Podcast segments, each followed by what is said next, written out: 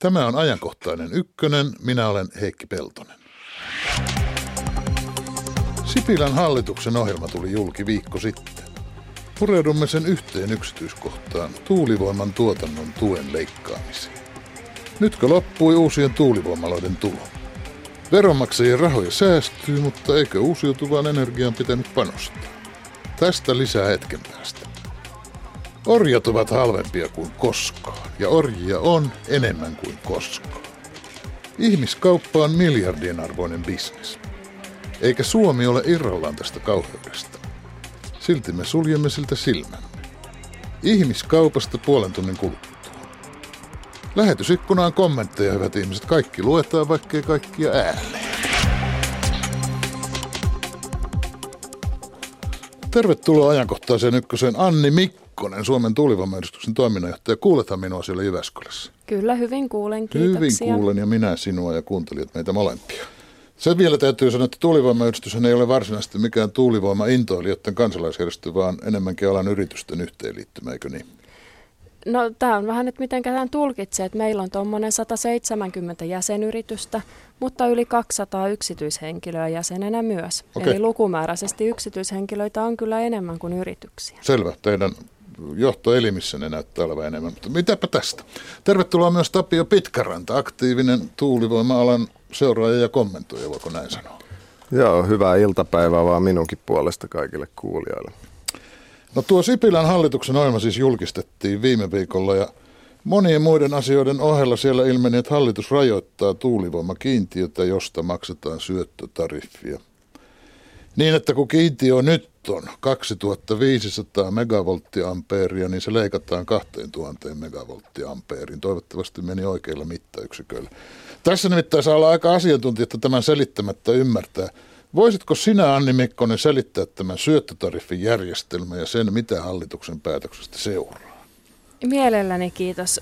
Eli pähkinänkuoressa syöttötariffin tarkoituksena on ollut käynnistää tuulivoiman rakentaminen Suomessa takaamalla tuulivoimasähkön tuottajille tietyn hinnan siitä tuottamastaan sähköstä. Ja niin, on niin kuin taattu hinta, eli Kyllä. siihen sisältyy tuota se valtion maksama tuki. Kyllä. Eli se Markkina, siihen... Markkinahinnan päälle maksetaan tukea niin paljon, että tavoitehinta täyttyy. Juuri näin. Ja siinä on ollut tosiaan tämmöinen kahden ja puolen tuhannen megavolttiampeerin kiintiö. Ja se kiintiö on, on yhä tälläkin hetkellä voimassa, vaikka hallituksen ohjelmassa tätä on aiottukin tai suunniteltu leikattavaksi. Mutta sitä kiintiön mukaista määrää Suomeen ei vielä ole pantu tuulivoimaloita pystyyn. Ei. Eli tässä syöttötariffijärjestelmässä on pari eri osaa. Ensimmäinen on tietysti ja tärkein on tietenkin se, että siinä kohtaa kun voimalat on rakennettu ja liitetty sähköverkkoon, niin sitten ne voivat hakeutua itse tämän syöttötariffin piiriin. Ja näitä tämmöisiä hankkeita on nyt tuommoisen vähän yli 900 megavolttiampeerin edestä. Mm. Eli sen verran meillä on tuulivoimaa nyt tällä hetkellä käytössä. Joo. Sitten toinen osa on tämmöisen kiintiöpäätöksen hakeminen.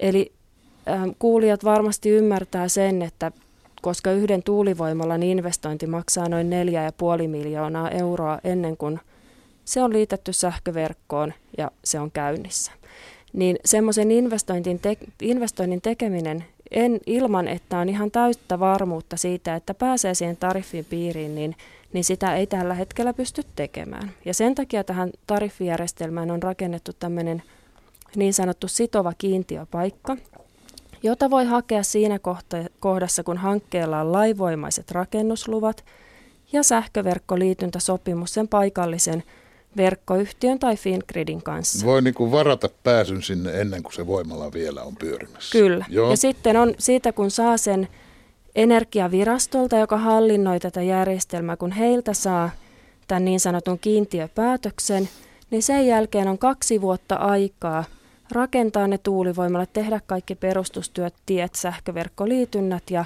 saada voimalat käyntiin ja hakeutua siihen varsinaiseen syöttötariffiin. Hyvä, mutta kun on rajattu tämä, kuinka paljon syöttötariffin piiriin otetaan voimaloita, niin se raja menee rikki jossain vaiheessa. Ja kun sitä rajaa nyt alennetaan, niin se raja menee aikaisemmin rikki, eikö niin? No näinhän se on varmastikin suunniteltu, mutta tilannehan on tällä hetkellä se, että kun tuolla Energiaviraston sivuilla pystyy seuraamaan reaaliajassa sitä, että kuinka paljon näitä hakemuksia on jätetty milläkin hetkellä ja paljonko niitä on käsitelty, niin nythän ollaan jo ylitetty se 2500 megavolttiampeerin raja, kun lasketaan, siis hake, hakemuksissa. Niin, kun lasketaan yhteen ne käytössä olevat voimalat ja jo kiintiön hyväksytyt voimalat, eli ne, joilla tämä kahden vuoden varaus on voimassa, ja sitten ne hakemukset. Mm. Ja tuossa meidän hallitusohjelmassahan sanotaan niin, että ihan tarkalleen, että ne, jotka ovat hakeneet kiintiöpaikkaa, niin niitä tämä kiintiörajoittaminen ei koske. Hyvä.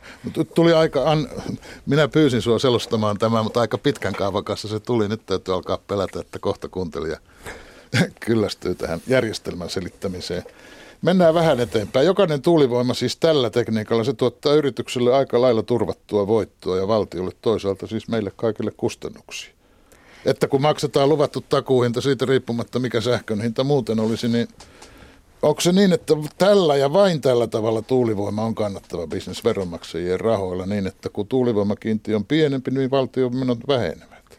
Hyvä me, jotka olemme valtio, kun rahaa säästyy. Anni Mikkonen, nyt kysyn Tapio Pitkärannaltakin, joka on tuossa – ihan hiljaa istunut jo runsaat kuusi minuuttia.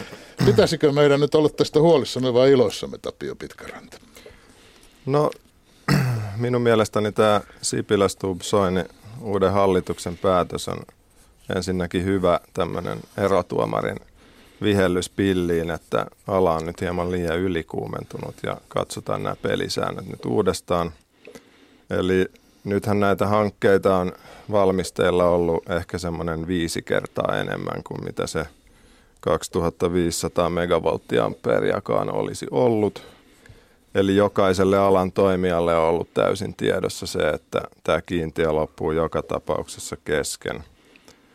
Ja nyt olisi ehkä aika alan toimijoidenkin kunnittaa, kunnioittaa sitten hallituksen linjauksia ja hallitusohjelmaa ja kuunnella, että miten tätä maata nyt sitten – tästä eteenpäin johdetaan.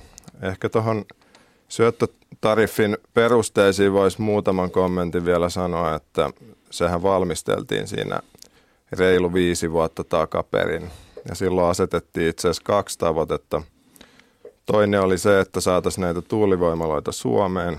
Ja toinen oli taas se, että saataisiin siinä ohessa luotua laajempi vientisektori – ja tämä jälkimmäinen nyt varsinaisesti toisi sen pitkäaikaisen hyvinvoinnin, työpaikat ja viennin kautta sitä kilpailukykyä. Silloin viisi vuotta sitten reilu asetettiin tavoitteeksi, että saataisiin tuplattua meidän maailmanmarkkinaosuus viennissä kymmenessä vuodessa. Ja nyt kun siitä puolet on mennyt, niin me on itse asiassa puolitettu se. Eli suunta ei ole ollenkaan se, mikä piti niin kuin sillä sektorilla – mutta sen sijaan näitä tuulivoimaloita on kyllä saatu Suomeen, eli sikäli että teknologia on saatu puskettua markkinoille.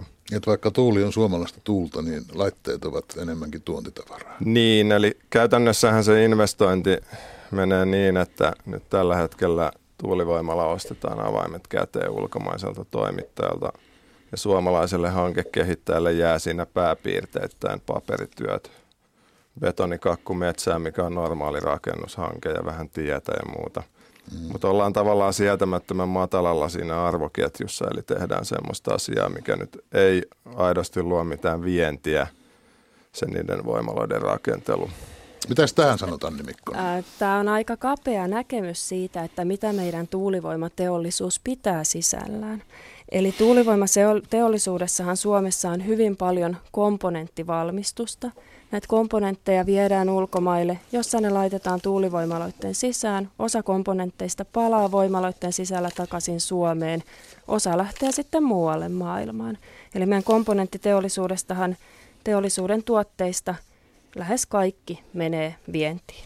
Sen lisäksi meillä on Suomessa hyvin paljon osaamista siinä, että kuinka tämmöistä hajautettua vaihtelevaa tuotantoa, niin kuin tuulisähkö tai aurinkosähkö on, että kuinka niitä saadaan järkevästi liitettyä sähköverkkoon ja kuinka sitä verkkoa pystytään tasapainottamaan. Ja tämä on se seuraava iso vientipotentiaali, joka Suomessa on. Meillä on hyvin paljon siihen osaamista ja kaikki, kaikki maailman maat ovat menossa enemmän tai vähemmän uusiutuvaan energiaan ja tähän vaihtelevaan tuotantoon. Ja se kaikkialla maailmassa pitää osata se hallinnoida. Meillä on APP, meillä on VOA, kaikkia muita tällaisia, jotka tähän pystyy tarjoamaan ratkaisuja. Ja myös he toivovat tietysti saavansa Suomessa testata näitä laitteita. Et jos saan palata tuohon alkuperäiseen kysymykseen sitten niistä investoinneista, että eikö ne ole mahdollisia ilman tukea, niin tosiasiahan on se, että meidän sähkön hinta on tällä hetkellä niin alhainen, että markkinaehtoisesti tänne ei pysty mitään uutta sähkön tuotantokapasiteettia rakentamaan. Ja siksi tota, tukea tarvitaan. Se tuki ei mene ulkomaille, siitä valtaosa jää Suomeen. Tuommoisen tuulivoimahankkeen elinkaaren kustannuksista 59 prosenttia jää Suomeen. Ja siitä hankesuunnittelusta jo jää hyvin paljon rahaa suomalaisille. Siis 41 prosenttia joka tapauksessa menee Suomen ulkopuolelle. No sitä on nyt arvioitu tällä hetkellä, mutta moneen muuhun energiainvestointiin sama, verrattuna tämä on erittäin hyvä Ilmeisesti käytät samaa laskelmaa, mikä minullakin oli, jossa todettiin, että investointikustannuksesta kotimaisuusaste on 30 prosenttia. Työ- ja elinkeinoministeriö Joo, todennäköisesti jo. näin, mutta tuulivoiman elinkaaren aikanahan on paljon muitakin kustannuksia. Joo, toki. Palata, täs, palataan, jo. palataanpa vähän, Anni Mikkonen, siihen, mihin sinä olit oikeastaan menossa jo. Mitään siihen, että kun tässä hallitusohjelmatekstissä siis sanotaan, että jo kiintiöpäätöstä hakeneet tuulivoimalat pääsevät syöttötariffin järjestelmään. Niin miten, miten tätä nyt pitäisi tulkita? Miten sinä sen tulkitset? No, Ei se niinkään voi olla, että jos on hakemuksen pannut äkkiä viime viikolla sisään sen hallituksen, hallitusohjelman tullut julki keskiviikkona, perjantaina on pannut hakemuksen sisään, niin siitä ei kai automaattina seuraisi se, että tukea tulee. Kyllähän meillä Suomessa yhä lait ohjaa viranomaisten toimintaa. Ja toi nykyinen syöttötariffilaki on voimassa, kunnes uusi laki astuu voimaan. No, mutta tarkoitatko sitä, että siihen nykyisen järjestelmän mukaiseen 2500 asti ne hakemukset pitää hyväksyä niin, että tämä hallituksen päätös alentaa sitä kattoa mitä töytyy kokonaan? No tämä jää tietenkin nähtäväksi, että kuinka se laki kirjoitetaan. Mutta näinkö sinä tämän tulkitset? Tällä no me... hetkellähän se hallituksen aie tämän kiintiön alentamisesta ei vielä ole voimassa. Se on vain hallituksen ilmaisema aie. Juuri Et jos tällä aikaa ehti juosta kilpaa, niin kuin ilmeisesti juostaan, koska tämä tota, hakemusten määrähän on erittäin rajusti lisääntynyt viikon aikana. Ja ensinnäkin näistä hakemuksista, niin tietenkin ensimmäinen, mitä Energiavirasto varmastikin katsoo, on se, että mitkä hakemukset täyttää ne ehdot, mm. että edes voitaisiin hyväksyä siihen kiintiöön. Ja, ja kuten sanoit, hakemuksia on hyvin paljon tällä hetkellä Energiavirastossa, niin siinä menee varmasti oma aikansa, että tämä tilanne tästä selkiytyy ja nähdään, mitä tästä seuraa. Samaten nähdään oikeasti sitten varmaankin syksyllä, että miten tämä hallituksen ohjelma konkretisoituu eri lakiehdotuksiksi kaiken muunkin kanssa. Kaikki muutkinhan hallitusohjelmassa ovat hallituksen linjauksia ja suuntaviivoja. Semmoinen tekninen yksityiskohta tietysti tässä kohtaa on hyvä pitää mielessä, että kun puhutaan siinä syöttötariffissa megavolttiampeereista, niin siinä on mukana niin sanottu loisteho, joka ei ole sitä itse sähkön tuotantotehoa. Siihen hyvin yksi tekninen ihminen kuvasi sen niin, että jos ostaa oluttuopin, niin siinä on se itse se olut ja sitten on se vaahto siinä päällä. Mm-hmm. Ja tuotantoteho on se olut ja se vaahto on sitä loistehoa, jota tarvitaan. Ei ole si- hirveän hyvä vertaus no, sen oluen juojana, mutta tuota, jo, on, on se, koska sehän menee vähän ehkä tietyllä tavalla... Ähm, hukkaan ehkä tämä se menee, hiu, tämä menee nyt Anni Mikkonen hiukan vaikeaksi muutenkin tämän loistehon kanssa. Mutta... Menee, mutta se mitä yritän sanoa on, että 2500 megavolttiampeeria ei missään nimessä ole 2500 megawattia, vaan se on jonkun 2200 megawattia. Eli jo, jo näillä termeillä sitä kiintiötä on leikattu sitä alkuperäisestä suunnitelmasta. Mm-hmm. Mutta siis vielä kerran yritän kysyä sinun ja teidän yhdistyksenne näkemystä siitä, että Toteutuuko tämä hallituksen aie, jos voimassa olevan, lain voimassa olevien säädösten perusteella on hakemuksia sisällä jo siihen tällä hetkellä voimassa olevaan korkeampaan kiintiön asti, ja kun ne saman hallituksen päätöksen mukaan pitäisi ottaa mukaan siihen? No se jää Onko tämä nähtäväksi. mitätön päätös, minkä Se jää on tosiaan nähtäväksi syksyllä. Ja se, mikä tässä on erittäin valitettavaa, on se, että tämmöisellä päätöksellä, siis meidän syöttötariffiaan astui voimaan 2011, eli se on ollut käytössä vasta neljä vuotta. Ja nyt sitä jo muutetaan. Eli semmoista poliittisen vakauden ja investointiympäristön luotettavuuden ilmapiiriä keikutetaan neljässä vuodessa. Tämä tulee vaikuttamaan todennäköisesti kaikkiin investoreihin, jotka miettii, että, että investoisiko ne Suomeen vaikka telakkateollisuuteen tai, tai sähkökaapeleihin, niin he katsovat, että minkälaisia päätöksiä poliitikot täällä tekee ja voiko poliittiseen sanaan luottaa. Puhutko sinä taas, Anni Mikkonen, ulkomaisten investoijien En, puolesta en. Suomen, Suomen maineesta? En, vaan puhun myös suomalaisista investoreista. Eli suomalaiset tahot, jotka investoivat tuulivoimaan, ovat myöskin investoimassa moneen muuhun asiaan täällä. Ja kyllä hekin miettivät sen, että investoivatko he rahansa Suomeen vai johonkin muualle. Ja se, mikä tässä on valitettavaa tässä nykyisessä päätöksessä, että voi olla, että ne säästöt jää vähäisemmäksi, mitä hallitus on alun perin ajatellut, mutta Suomen maine saa sen kolauksen. Et me, me, meihin on aina luotettu siihen, että suomalainen investointiympäristö on vakaa ja täällä voi luottaa siihen, mitä poliitikot sanoo. Ja nyt ei voikaan niin. No kyllä tämä Eli- aika pahasti, pahasti sitä luottamusta horjuttaa. Mm, eli kaikillahan on ollut tiedossa, että tämä kiintiö joka tapauksessa menee täyteen ja niitä hakemuksia on se viisinkertainen määrä. Ja nyt tällä hetkellä tämä tariffi on liian antelias. Senhän laski aikanaan jo 2009 kauppakorkeakoulun proffat ja muut, jotka jätti lausunnon tästä, jotka totesivat, että tämä vaikuttaa nyt liian antelialta. Ja asiantuntijat muutenkin on yleensä todennut, että tämmöisen tukijärjestelmän haaste on se, että miten sä mitotat sen oikein. Joko se jää liian matalalle, sitten ei mitään tapahdu, tai sitten se menee liian korkeaksi, jolloin tapahtuu ylikuumentuminen. Nyt kun näitä hankkeita on viisi kertaa enemmän kuin mahtui siihen tariffiin ennen leikkausta, niin on selkeästi ylikuumentunut se tilanne. Tällä hetkellä tuolla ympäri Suomen kiertää tuuliyrityksiä, jotka ilmoittaa niin kuin jättimäisiä voittoja. He kertoo, että kunnat sais suuret yhteisöveron tuotot. Jos siitä laskee toisinpäin sen, että kuinka suuria voittoja ne ovat laskeneet saavansa yksittäisestä tuulivoimalasta, niin päästään 5-10 miljoonaa euron välillä yksittäistä tuulivoimalaa kohti se elinkaaren aikana. Eli tämä tarkoittaa sitä, että jos saat kymmenelle tuulivoimalalle luvan, niin nämä firmat laskee, että ne saisi 50-100 miljoonaa euroa voittoa se yri, yri, niin kuin puiston erin, elinkaaren aikana. Tämä ei ole mitenkään kohtuullinen, jos samaan aikaan niin kuin sähköhinta on painunut ja muut energiantuottajat on ongelmissa, että verorahoista piffataan näin korkea tämä tuki. Eli kyllä mun mielestä on aika yksimielisyys siitä, että tämä tariffi meni liian korkeaksi.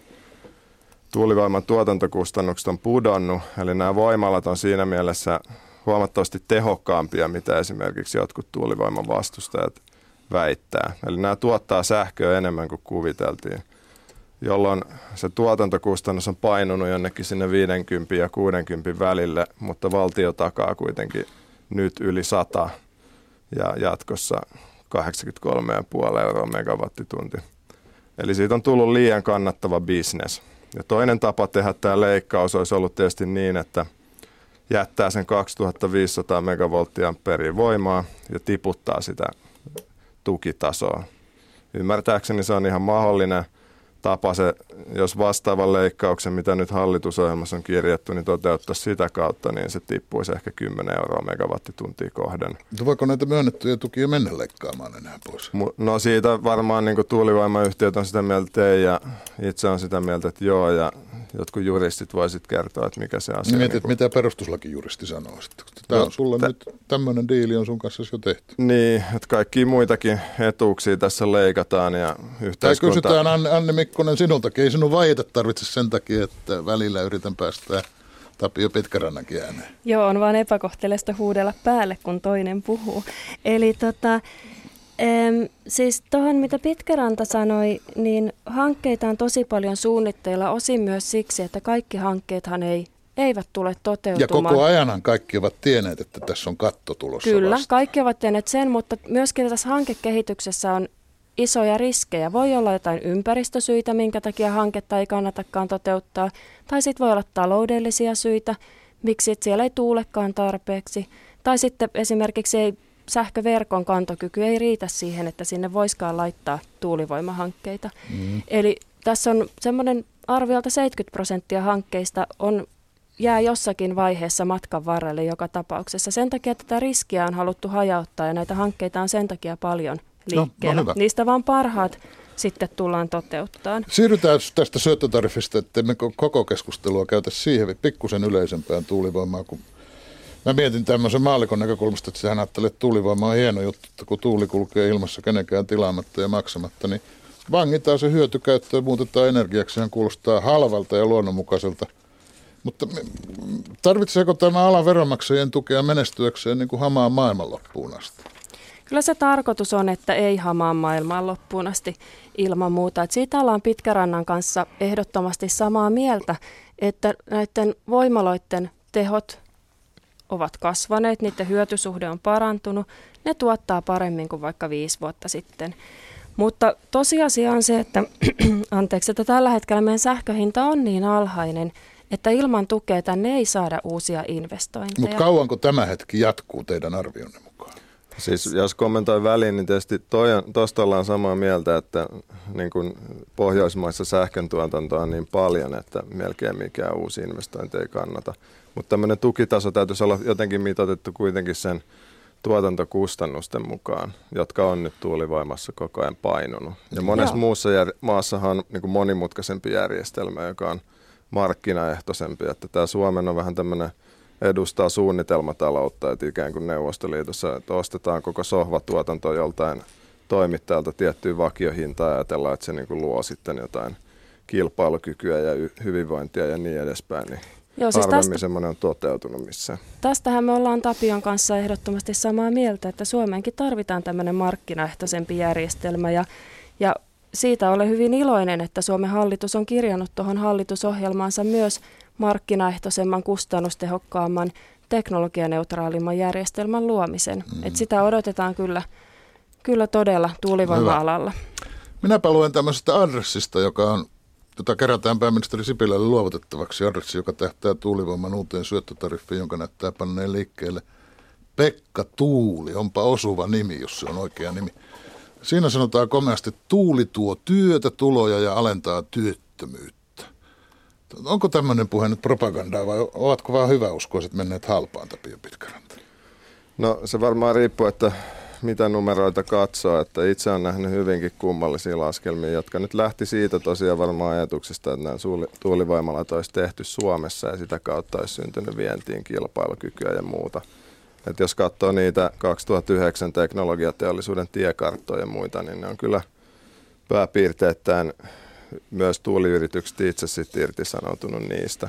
Ja sitten taas, että kunnat on tulkinnut niitä vastaavia sikäli, että kuntiin – kertyisi valtavasti työtä jatkuvaa tai kertaluontoista, niin se on vähän nyt, että mitä numeroita tässä uskoo. Että mun nähdäkseni yleisesti, jos katsoo investoinnin suuruutta, jos on puhuttu, että yhteensä pannaan 5 miljardia tähän likoon, niin suhteessa siihen niin tämä työllistää heikosti johtuen siitä, että se 75-70 prosenttia menee sinne ulkomaille suoraan se laitos toimittajalle. Täällä lähetysikkunassa halutaan kovasti, että pitäisi puhua myös vaikutuksesta luonnolle ja lähialueen ihmisille, niin että täytyy yrittää ehtiä siihenkin. Mitä me tiedämme tuulivoimaloiden maisemavaikutuksesta? Tiedämmekö me siitä jotain vai onko se tämmöinen mutujuttu? Että... Siis tuulivoimallahan on aina iso rakennus. Sen napakorkeus on 100-140 metriin, niin eihän sitä voi piilottaa maisemaan. Se voidaan sijoittaa sinne hyvin – voidaan tehdä mallinnukset, kuvasovitteet, videomallinnuksetkin, jossa katsotaan, että mit, miltä se siellä näyttää ennen kuin se sinne laitetaan. Mutta että kyllä, se, kyllä se nä- näkyy. Se on ihan selvä asia, että se näkyy. Tiedämmekö me jotain sen vaikutuksesta esimerkiksi, kun täällä tota, tässä lähetysikkunassa ja muussa kansalaiskeskustelussakin monet ihmiset ovat huolissaan siitä, että siinähän suorastaan niin kuin vapaa-ajan asuntojen markkinat kunnassa romahtavat, eihän kukaan halua tuuli. No, jos kommentoisi muutamia tutkimustuloksia tuosta asiasta, niin – Yksi on varmaan Metlan tutkimus, miten vapaa, korjaan noin matkailijat suhtautuu ulkomaiset Lappiin sijoitettuihin tuulivoimaloihin. Ja siinä nämä matkailijat oli pääosin tuolta Euroopasta ja heille on tietysti tuttu se, että miltä ne tuulivoimalat siellä näyttää. Ja suht murheellinenhan se lopputulos oli, että he koki ne erämaaympäristössä aika vieraaksi niin kuin maisemaelementiksi ja kertoivat, että kiinnostus vähenee silloin tulla kyseiselle alueelle. Sitten on pari muuta tutkimusta. Yksi on London School of Economicsin viime vuonna julkaistu tutkimus, missä nimenomaan tarkastellaan sitä, että silloin kun se tuulivoimala on näkyvissä, niin mitä se vaikutus kiinteistöarvoon on. Ja se oli selvästi negatiivinen, eli tiputtaa sitä – on toki toisenkin suuntaisia tutkimuksia. Se vähän riippuu, että kuka rahoittaa usein. Nämä, jos tuulifirma rahoittaa, niin tulos on yhdenlainen ja sitten jos on joku muu, niin voi olla toisenlainen. Vielä yksi tutkimus, jos sanoisin, niin on vielä Lappeenrannan teknisen yliopiston, missä nimenomaan verrattiin sitä, että miten vapaa-ajan asukkaat suhtautuu versus mm. paikalliset. Ja siinä todettiin, että paikallisasukkaat niin näkee tämän tuulivoiman vähemmän merkityksellisenä, eli ja taas vapaa-ajan asukkaat koki sen hyvin vieraana.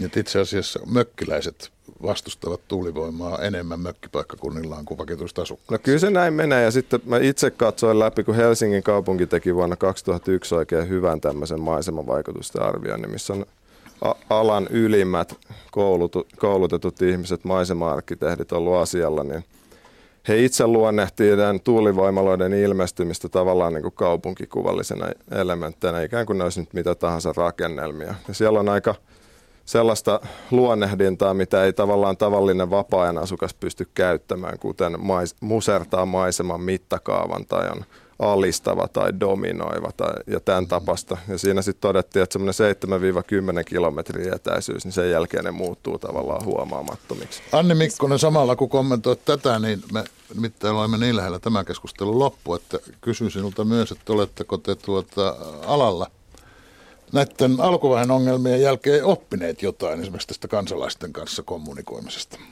Joo, ensimmäiseksi noihin maisema-asioihin, niin Suomessahan on, on hyvin paljon ihmisiä, jotka ei ole koskaan nähnyt tuulivoimalaa, eikä oikeasti tiedä, miltä se näyttää maisemassa.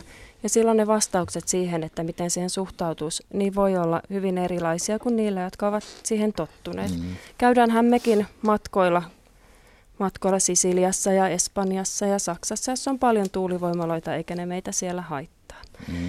Mutta tähän ihmisten huomioisiin, niin, huomioimiseen, niin tota, se kansalaismielipiteen huomioiminen on, on yksi sellainen osa-alue, jossa on ollut paikoin hyvin paljon oppimista ja, ja eniten ehkä parannettavaa, eli sitä, että kuinka se keskustelu saadaan oikeasti aidoksi ihmisten kanssa ja kuinka kuinka heidän huolensa ja mielipiteensä otetaan vastaan ja miten niihin reagoidaan. Tässä ollaan opittu, tätä on parannettu paljon, mutta tosiasiahan on se, että ei kaikkia ihmisiä voi miellyttää. Mm. Suunnitellaan mitä tahansa muutosta ihmisten ympäristöön, niin on aina ihmisiä, jotka, jotka sitä vastustaa, otetaan heidät kuinka hyvin huomioon tahansa. Ihan selvä. Tapio Pitkaranta, tämä on viimeinen kysymys ja vastaa siihen lyhyesti. Millaisen, näetkö se tulivoimalla kuitenkin tulevaisuutta? Kyllä, totta kai. Että... Mä nyt Anni Mikkonen kysy tätä sinulta, koska sä viran puolesta näkisit joka tapauksessa. Mä sanoisin sillä että ala on itse todennut, että ehkä kymmenen vuoden päästä se olisi markkinaehtoisesti kilpailukykyinen. Niin mun mielestä Suomessa kannattaa rauhallisesti seurata. Se tekniikka kehittyy maailmanmarkkinaehdoilla ja meillä ei ole mikään kiire tukea sitä niin kuin enempää omista vero, varoista. Hyvä. Kiitos Tapio Pitkäranta. Kiitos sinullekin Anni Mikkonen. Kiitoksia.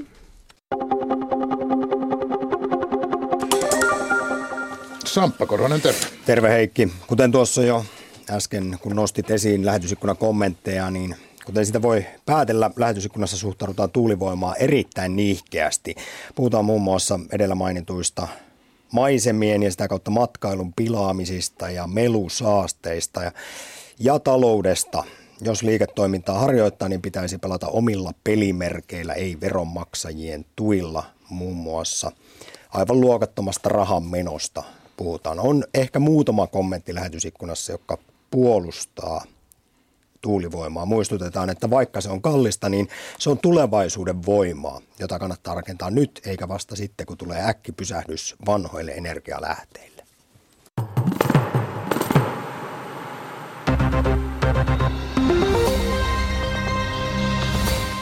Yli puolet palvelualan työntekijöistä on joutunut seksuaalisen häirinnän kohteeksi. Palvelualan ammattiliiton PAMin tutkimuksen mukaan eniten ahdistellaan kampaajia, kerrossiivaajia ja baarityöntekijöitä. Palvelualan työntekijät tekevät työtä käsillään humalaisten parissa ja usein ympäri vuorokauden.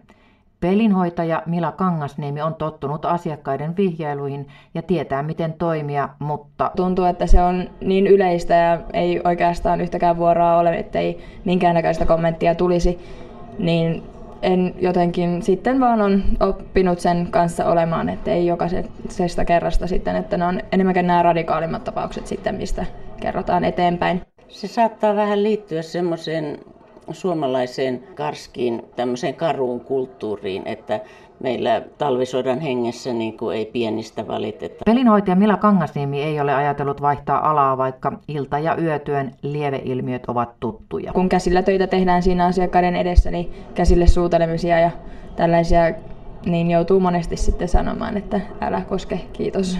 Kyselyn mukaan eniten häirintää kokevat paarityöntekijät, kerrossiivoojat ja parturikampaajat. Kampaaja kun tekee sitä työtään, niin on aika lähellä tai hyvinkin lähellä fyysisesti sitä asiakasta ja siinä sitten tietysti saattaa asiakas reagoida kaiken näköisillä eleillä, painautua niin kuin liian lähelle kampaajaa esimerkiksi.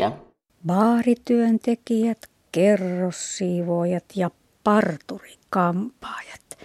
Että kun tekee käsillä töitä, niin käsille pussataan. Mutta jos viulunsoittajaa suudellaan kädelle, niin onko se seksuaalista häirintää? Tai häiritäänkö kirurgia? Niin, mutta silloin ahdistelija onkin nukutettu. Ja tietysti auttaa sekin, jos työntekijällä on ase kädessä. Vaikka kuinka lähellä tekisi työtä, niin eipä juuri asiakas painaudu.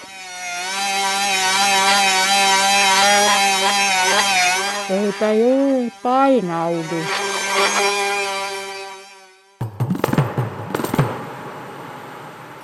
Millekä me Samppa sitten ryhdymme? Synkkää asiaa ihmiskaupasta.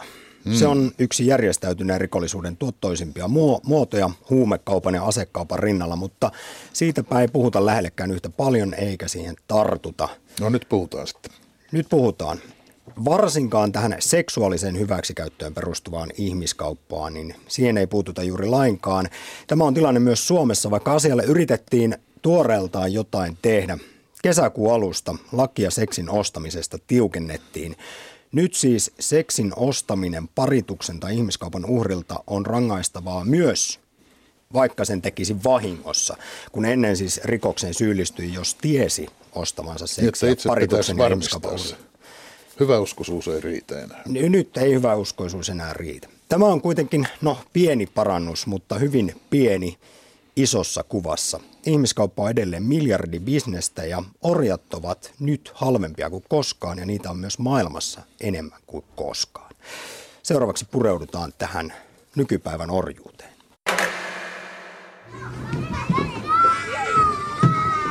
Eräs tunnettu orjuustutkija väittää, että ihmiskauppa ja orjuus on nykyisin itse asiassa laajempaa ja suurempaa määrällisesti kuin mitä se on ollut missään vaiheessa historiaa. Väitetään, että, että maailmassa on 27 miljoonaa orjaa parhaillaan.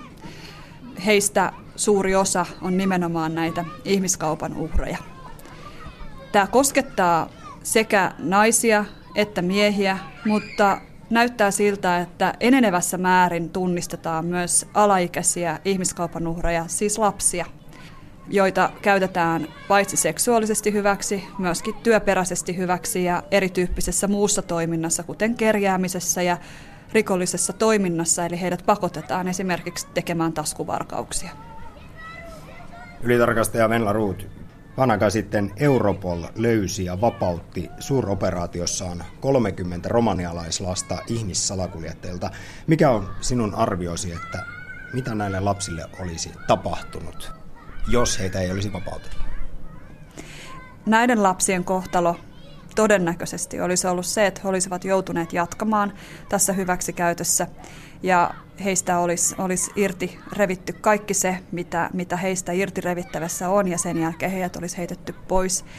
ellei sitten olisi tapahtunut niin, että he olisivat, olisivat niin epätoivoissaan olleet, että he olisivat riistäneet hengen itseltään. Tämänkin tyyppisiä tapauksia me tiedetään. Lapsen hinta Isossa Britanniassa 20 000 euroa. Lapsen hinta Gaanassa vain parisataa euroa. Tytön hinta Intiassa 70-500 euroa, riippuen ulkonäöstä ja iästä. Nämä viime vuosina paljastuneet luvut ovat tietysti vain suuntaa antavia, mutta yleinen käsitys on se, että ihmisen eli orjan keskimääräinen hinta on nykymaailmassa noin 70 euroa. Rikoshyöty yhdestä uhrista voi olla puolestaan kymmenistä tuhansista satoihin tuhansiin euroihin. Maailmanlaajuisesti ihmiskaupassa on kyse siis miljardiluokan bisneksestä. Ylitarkastaja Venla Ruut kansallisen ihmiskaupparaportoijan toimistosta. Ihmiskauppa on erittäin tuottoisaa bisnestä. Sen arvioidaan esimerkiksi yhdistyneissä kansakunnissa olevan maailmanlaajuisesti kolmanneksi tai jopa toiseksi tärkein järjestäytyneen rikollisuuden tulonlähde. Ihmiskauppa ei kuitenkaan tosiasiassa liity pelkästään järjestäytyneeseen rikollisuuteen, vaan ihmiskauppaa voivat syyllistyä myös ihan tavalliset työnantajat, poikaystävät, aviopuolisot, sukulaiset, ystävät tai tuttavat. Huoran kohtalo se on kova, joka joutuu toisen määrämoilla olemaan. Tossahan on sitten, että kun on pala ikäloppuja, ei huoltopoliisi niitä korjaa enää mihinkään pois, vaikka jäätyisivät tuontiin kadulle. Että tota, kun se nuoruuden ehkeys on lähtenyt, niin kyllä tosiaan huoltopoliisikin jättää rauhaan. Miten tämän, tämän päivän markkinat? Huoraveerit ja huora kuolee nälkään, niitä on laumoittain kumpasiakin ja tota, niin toi. Että kymppi, se on kymppi vähän juu, tota, niin se, se maksuu että multa se on jäänyt jo tämä koko turhana koko touhu siis. Kannattamattomana hylännyt koko ammatin. Näin kertoi sutenööri eli parittaja 1960-luvulla Ilottomat tytöt ohjelmassa. Tuoreeltaan kesäkuun alussa lakia seksin ostamisesta tiukennettiin – nyt seksin ostaminen parituksen tai ihmiskaupan uhrilta on rangaistavaa myös huolimattomuudesta tehtynä, kun ennen seksin ostaja syyllistyi rikokseen vain, jos hän tiesi ostaneensa palveluja parituksen tai ihmiskaupan uhrilta. Tällä yritetään muun muassa vähentää Suomen houkuttelevuutta ihmiskaupan kohdemaana. Toisin sanoen, Pohjola ei ole irrallaan tästä globaalista kauheudesta – sen lisäksi, että Suomi on ihmiskaupan kauttakulkumaa jopa sadoille uhreille vuosittain Aasiasta Eurooppaan, me olemme myös ihmiskaupan kohdemaa. Tähän ei kuitenkaan puututa juuri lainkaan, varsinkaan seksuaaliseen hyväksikäyttöön, vaikka meillä olisi siihen kaikki mahdollisuudet hyvinvointia oikeusvaltiona. Ylitarkastaja Venla Ruut. Yksi keskeinen syy siihen on se, että vaikka juhlapuheissa monesti sanotaan, että ihmiskauppa on vakava ihmisoikeusilmiö ja me kaikki olemme yhteisessä rintamassa vastustamassa tätä ilmiötä, niin jostain syystä siihen ei kuitenkaan panosteta, sitä ei priorisoida eikä sitä resurssoida oikeastaan juuri millään tavalla parhaillaan. Tämä on tilanne. Ja se johtaa tietysti siihen, että, että meillä ihmiskaupan vastainen toiminta on kohtuullisen tehotonta tällä hetkellä. Ja sen takia me emme puutu ihmiskauppaan, koska se on vain yksinkertaisesti sen verran se koetaan sen verran haasteelliseksi, että, että se edellyttäisi oikeasti sitä, että me todella haluttaisiin haluttais nähdä se sellaisena yhteiskunnallisena ongelmana, joka edellyttäisi meiltä toimenpiteitä. Näin ei tällä hetkellä ole. No Venla Ruut, tästä päästään ihan laajempaan, globaalimpaankin asiaan. Kun ihmiskauppa on niin kamala ja vastenmielinen asia, niin luulisi, että se olisi koko ajan otsikoissa tai siihen puututtaisiin rajusti, mutta näin ei ole. Siis ei Suomessa, mutta ei oikein muuallakaan maailmassa. Onko se niin, että kun joku asia on tarpeeksi kammottava ja myös vaikea, vaikeasti hahmotettava, niin sitten siltä suljetaan silmät tai sitä ei uskota oleva olemassakaan? Luulen, että tässä on monta seikkaa, mitkä estää meitä toimimasta tehokkaasti ihmiskauppaa vastaan ja, ja syy, miksi, miksi tämä ei ole niin kuin kauhean korkealla meidän poliittisellakaan agendalla. Se johtuu varmaan, yksi, yksi syy siihen on varmastikin se, että tämä todellakin on tietyllä tavalla vastenmielinen ilmiö, johon, johon kukaan ei haluaisi koskea pitkällä tikullakaan. Ja ja nämä ihmiset, joita, joista me puhumme, niin ei ole mitään kauhean helppoja autettavia myöskään. He on monesti moniongelmaisia, heillä on, on hyvin vaikeaa traumataustaa, he tarvitsevat monimuotoista apua. Ja, ja sinällään se on ihan ymmärrettävää, että, että tuntuu vaikealta lähteä näihin tilanteisiin puuttumaan. Mutta sitten siinä on myöskin monia sellaisia tekijöitä, että, että monet ihmiskaupan uhrien parissa työtä tekevät myös kyynistyy. Kun he näkee riittävän paljon riittävän pahoja asioita, riittävän monta kertaa päivässä ja riittävän kauan, niin siinä kyynistyy sille hyväksikäytölle ja se yhtäkkiä nähdään ikään kuin normaalina asiana jossakin tietyssä kontekstissa meillä on tiettyä semmoista niin kuin legitimoimisprosessia ehkä käynnissä jollain tapaa. Eli, eli ajatellaan, että prostituution kuuluu yksinkertaisesti väkivalta ja hyväksikäyttö ja, ja milloin mikäkin e, toisten ihmisten kaltoinkohteleminen. Tai esimerkiksi ajatellaan työelämässä, että no kyllähän ne nyt ne aasialaiset työntekijät saavat parempaa palkkaa täällä kuin mitä he saisivat kenties kotimaassaan. Ja meillä on ikään kuin sen tyyppistä ajattelumallia tietysti tässä ehkä osaltaan selittämässä tätä, tätä asiaa. Tämän lisäksi Venla Ruut näkee myös ihmisluonnon heikkouden tai pimeän puolen. Me emme yksinkertaisesti anna aina kaikille samaa ihmisarvoa tai samoja ihmisoikeuksia. Vieraiden ja heikompien puolustaminen ei ole usein se tärkein asia jaloista puheista huolimatta. Venla Ruutin mukaan Suomessa on edelleen myös harhaista lintukotoajattelua. Me pidämme ihmiskauppaa marginaali-ilmiönä, jotta ei täällä joko ole tai jos on niin hyvin vähän. Tämä puolestaan antaa vain jalansijaa ongelman lisääntymiselle. Mutta onko orjuuden eli ihmiskaupan kitkeminen yksinkertaisesti mahdotonta niin kauan kuin maailmassa on köyhyyttä. Kulkevatko nämä asiat käsi kädessä? Kyllä, köyhyys on yksi, yksi tämmöinen ajava, ajava syy eh, kaiken ihmiskaupan takana, tai suurimman osan ihmiskaupasta takana, mutta köyhyys ei ole ainoa. Että mitä enemmän tätä työtä tekee ja mitä selkeämmin, selkeämmin myöskin pystytään tunnistamaan Suomen sisäistä ihmiskauppaa, niin sielläpä köyhyys ei välttämättä ole se ensisijainen taustatekijä, vaan, vaan sielläpä sitten taustalla on monenlaiset muut tekijät, jotka sitten altistavat ihmisiä. Et esimerkiksi tärkeää on havaita, että ihmiskaupalle altistaa myös esimerkiksi mielenterveysongelmat, nuori ikä, unelmat siitä, että, että joskus tulevaisuudessa minusta tulee kansainvälisesti tunnustettu malli tämän tyyppiset kaikki haaveet siitä, että elämä muuttuu, niin voi olla myöskin muuhun liittyneitä kuin siihen taloudelliseen asemaan ja köyhyyteen.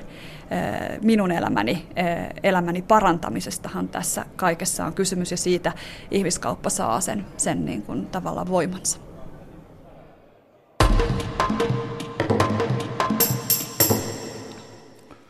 Nyt on Elinkeinoelämän keskusliitto selvästikin ajatellut työntää käteensä niin syvälle palkansaajan taskuun, että jotain tarttuu näppäihin, vaikka sen käden vetää poiskin. Senhän me olemme jo oppineet, että työaikoja pitää pidentää. Ja nyt EK-toimitusjohtaja Jyri Häkämies haluaa pyhätyön hintaan uudistuksia. Ja kun sieltä päin sanotaan, että uudistus, niin ei koskaan tarkoiteta muuta uudistusta kuin työnantajan kustannusten vähentämistä, mikä siis tarkoittaa työntekijöille pienempiä palkkoja. Että miksi pyhätyöstä mitään lisäkorvauksia maksetaan samaa työtähän se on kuin arkenakin. Mutta kaikesta kerrotusta jäykkyydestään huolimatta työmarkkinat ovat kuitenkin jonkinlaiset markkinat. Siinä mielessä, että hintakin vaikuttaa kysyntään. Vain Ani harva suostuu tekemään raskaita yövuoroja, ellei siitä saa isompaa korvausta kuin kevyistä päivävuoroista. Vain Ani harva, perheellinen ainakaan, haluaa sunnuntai-töihin, ellei niistä saa isompaa korvausta kuin arkitöistä. Yksin huoltajankin on mukavampi jättää ne lapset keskenään kotiin, kun niille pystyy ostamaan mässyä niillä sunnuntaityökorvauksilla. Sunnuntaivuorojen tai jouluvuorojen kysyntä on sen verran huonompaa, että Korvauksessa pitää olla joustua ylöspäin. Siis joustua ylöspäin. Eivät mene muuten kaupaksi. Näinä aikoinahan voi tietysti työnantaja sanoa, että nyt vain teet työtäs laulain ja tasan silloin kun määrätään. Taikka sitten itket ja teet työtäs laulain ja tasan silloin kun määrätään. Ja ehkä toisenlaisia aikoja ei koskaan tulekaan. Mutta kun Häkämies sanoi, että kyllä tästä voitaisiin ainakin joku kokeilu aloittaa, niin mitähän me nyt sitten kokeiltaisiin, jotta saataisiin kokeilun tuloksista apua? No minä voin tarjota käyttöön yhdenlaista kokeilutietoa. Kun tein kaksi viime vuotta tätä ohjelmaa sekä torstaisin että lauantaisin, niin kaikkein tuskallisinta työssä oli hankkia ihmisiä suoraan lähetykseen lauantaisin. Ne nyt eivät yleensä olleet kauppojen myyjiä, joita tavoittelin. Varmaan työmarkkinamielessä akavalaisia, jos nyt minkään ammattiliiton jäseniä olivat tämmöisiä asiantuntijoita, virkamiehiä, oppinutta väkeä, päälliköitä ja johtajia, elinkeinoelämänkin edustajia. Yhtä helvettiä oli houkutella ihmisiä lauantaiksi radio varsinkin toukokuulta syyskuulle. Ei kuule, kun minä olen joka viikonloppu maalla, eikä kävisi joku arkipäivä. Kaikkein pahin päivä oli helatorstai viikon lauantai. Silloin herrojen työpaikalta perjantaisin löytyi vain sihteereitä sanomassa, että etsitty herra on tänään etätöissä. Että en minä tiedä, mitä näille kaikille olisi pitänyt luvata, jotta olisivat luopuneet viikonlopusta maalla perheen kanssa. Minä en houkutellut rahalla, en arkena enkä lauantaina, sikäli olivat tasaveroisia kaikki viikonpäivät. Ymmärränhän minä kaikkia lauantaina esteellisiä ihmisiä. Parempaa minunkin perheelämäni on nykyisin viikonloppu vapaana. Eikä tähän ollenkaan tarvitse kirkkoa tai kolmatta käskyä sotkea eikä kauppojen aukioloaikoja, olkoon auki vaikka yötä päivää. Nämä minun kokeilutulokseni vain viittaavat siihen, että lauantaistakin pitäisi maksaa jotain ylimääräistä. Perheen yhteisen ajan menetyksen vastikkeeksi. Tässä lähetyksessä me keskustelimme tuulivoimasta. Mukana tuulivoimayhdistyksen toiminnanjohtaja Anni Mikkonen ja diplomi-insinööri Tapio Pitkäranta. Ihmiskaupasta oli haastateltavana ylitarkastaja Venla Ruut kansallisen ihmiskaupparaportoijan toimistosta. Tämän lähetyksen rakensivat kanssani Samppa Korhonen ja Tuomas Vauhkonen. Minä olen Heikki Pelto.